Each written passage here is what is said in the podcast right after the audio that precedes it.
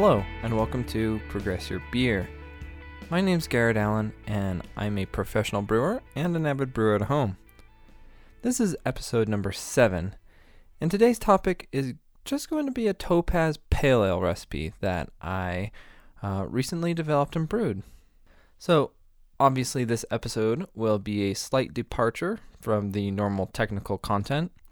I will do these periodically, uh, maybe once a month, uh, to break up the more technical side of things and have some more entertaining uh, but still informative content to help lighten up the show. And it will be, and it will also be sort of a warm up or introduction into next week's episode, where I interview a 2018 GABF gold medal winning brewer to discuss his method of recipe creation. So stay tuned for that. Uh, this episode will be on the recipe I made to display topaz hops, which are new to me, and discuss the results, how I liked the varietal, and what I may change for beers utilizing this hop in the future. And I think you could utilize this recipe because it is so simple to do any type of experiment with a hop to get a good understanding of it. And with all this recipe talk, I think by now you've learned that I'm a person who will 9 times out of 10 put the right process over the right recipe when it comes to nailing beer and the different styles within. And and I still feel that way. Uh, if you want to get more information on brewing stellar examples of uh, New England IPA, plus more knowledge in the future, head on over to my new website, progressyourbeer.com, submit your name and email, and I'll send you three free videos that give you the in depth knowledge you need to have to make exceptional examples of New England IPA, even at home. I chose Hazy IPA for this first series because it is one of the one style that comes immediately to mind as one of the more controversial, difficult, and really fun to brew styles of beer. I'll have videos on diving into your water and getting the chemistry right for the style. And the amazing part is, uh, the information in this video will help you not only with New England IPA, but any beer style you're brewing. I'll also get into recipe development tips and some key things to consider when brewing hazy IPA. If you want to start understanding water chemistry and uncovering some misconceptions about New England IPA, again, head on over to progressyourbeer.com, submit your name and the email you want my informational video sent to, and I'll start sending you some of the best information out there for brewing New England IPA. Now back to the Topaz. Topaz hops were originally bred in the mid 80s and they were finally commercially grown um, by the late 90s by Hop Products Australia, or HPA. They were originally bred as a high alpha bittering hop, and, and it has since been recognized as a nice flavor and aroma hop. Uh, and the descriptions have been very similar to something like Galaxy or Vic Secret. So that's what piqued my interest in acquiring some of these and experimenting with them. And again, I'm certainly an advocate of process before recipe, but recipes are obviously important and fun to create, brew, and experiment with. And I'm also a big advocate for using simple recipes to really dial in your process and getting to know ingredients a lot more. This recipe is a great example of one of those types, and the ingredients can be changed around, substituted, and kept simple to brew interesting beer that isn't just a smash beer or single malt and single hop beer. Um, I'm certainly not knocking those, they can be amazing, um, but sometimes I just want something that might be just a little more interesting. So here's the full recipe. So for vitals, I went for an original gravity of 13.2 degrees Plato, and I was also shooting for a final gravity of 4.5 degrees Plato uh, for an ABV of about 4.8%. The grist I used was 80% Bohemian Pilsner malt, and, and I'm going to give you uh, percentages instead of actual numbers because your brewhouse efficiency is probably very different from mine. And I did try to brew extra volume of this beer so that I would get a full keg. And then also, I wanted to do a little experiment with some bottle conditioning. And so I just made a little extra. So I'll give you percentages instead of actual weight.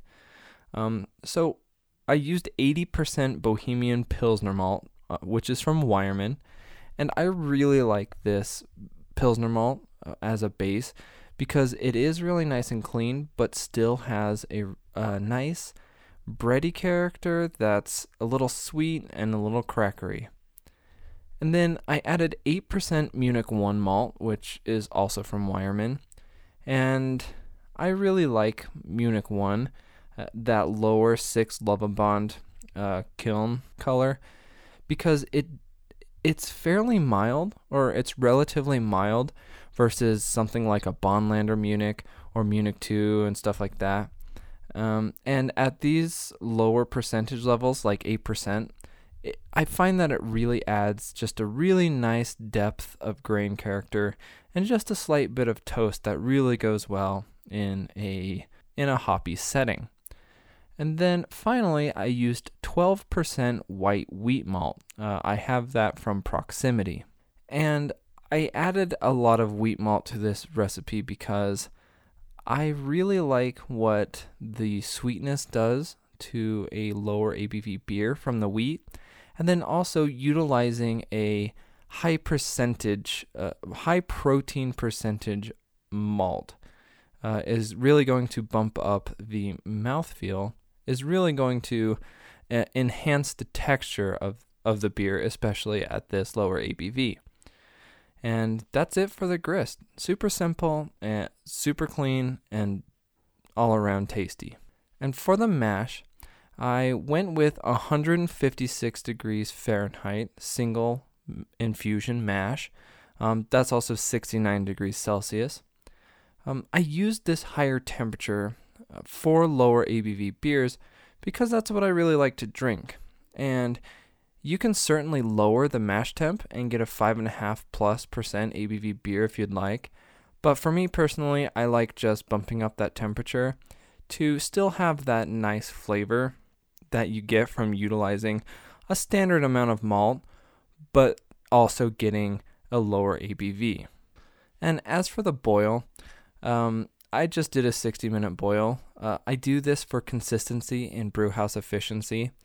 I know a lot of people are uh, reducing their boil times uh, just incrementally. I know a lot of people are doing raw beers as their hoppy beer methods. But I like the 60 minute boil because it, it increases my beer stability and I'm not going to change it a whole lot because I've already dialed in my brew house efficiency and don't want to go through that again just to reduce my boil time. That might change. And as for hops, I used, you guessed it, topaz for the entire beer. And these were originally bred as a high alpha bittering hop, so they're pretty high in uh, alpha acid percentage.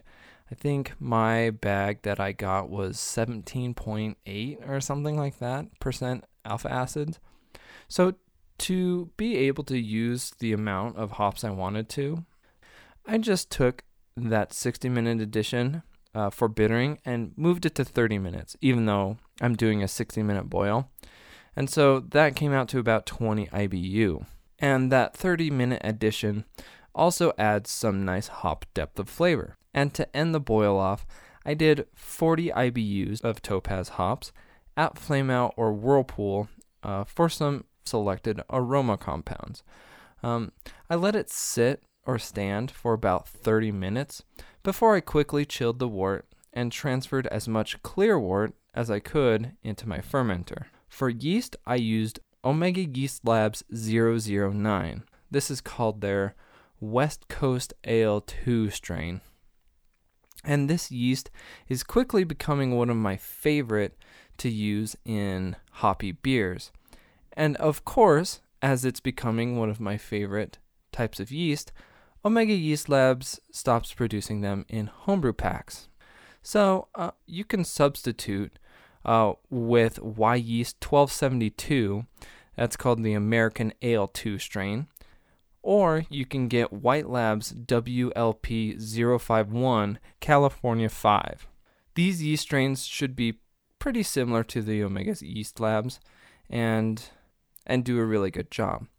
This yeast has become one of my favorites for hoppy styles of beer because it can either produce nice fruity esters uh, if you ferment it at 70 or 71 degrees Fahrenheit, or it can become clean with a nice citrus flavor if you ferment it at lower temperatures, such as 60 or 61 degrees Fahrenheit.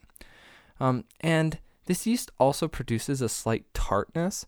Uh, that's in the descriptor in a few of these uh, yeast manufacturers, and I do really get that, and I love that for hoppy styles of beer, especially ones that I'm going to dry hop. And speaking of dry hop, I did a dry hop in this beer.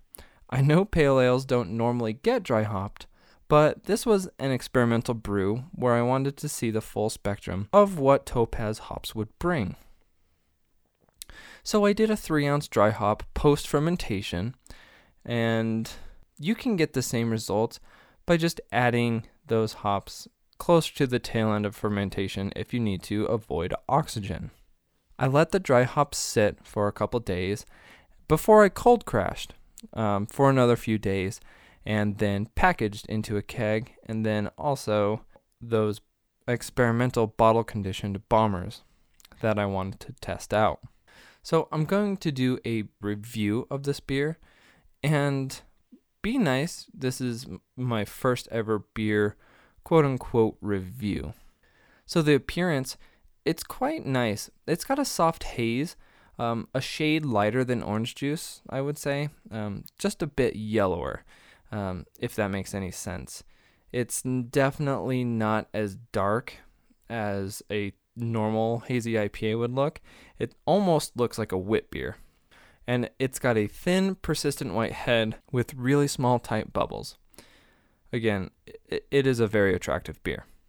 And then on the nose, it's it's got some tropical fruit, um, mostly mango, uh, and and then I'm also picking up a, a good amount of pineapple and and some coconut maybe.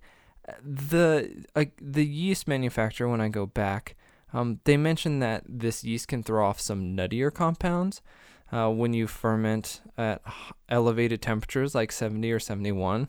And I did that uh, to push those fruity esters, but it also pushed a, a, little bit of nuttiness. And I actually really like that in this beer.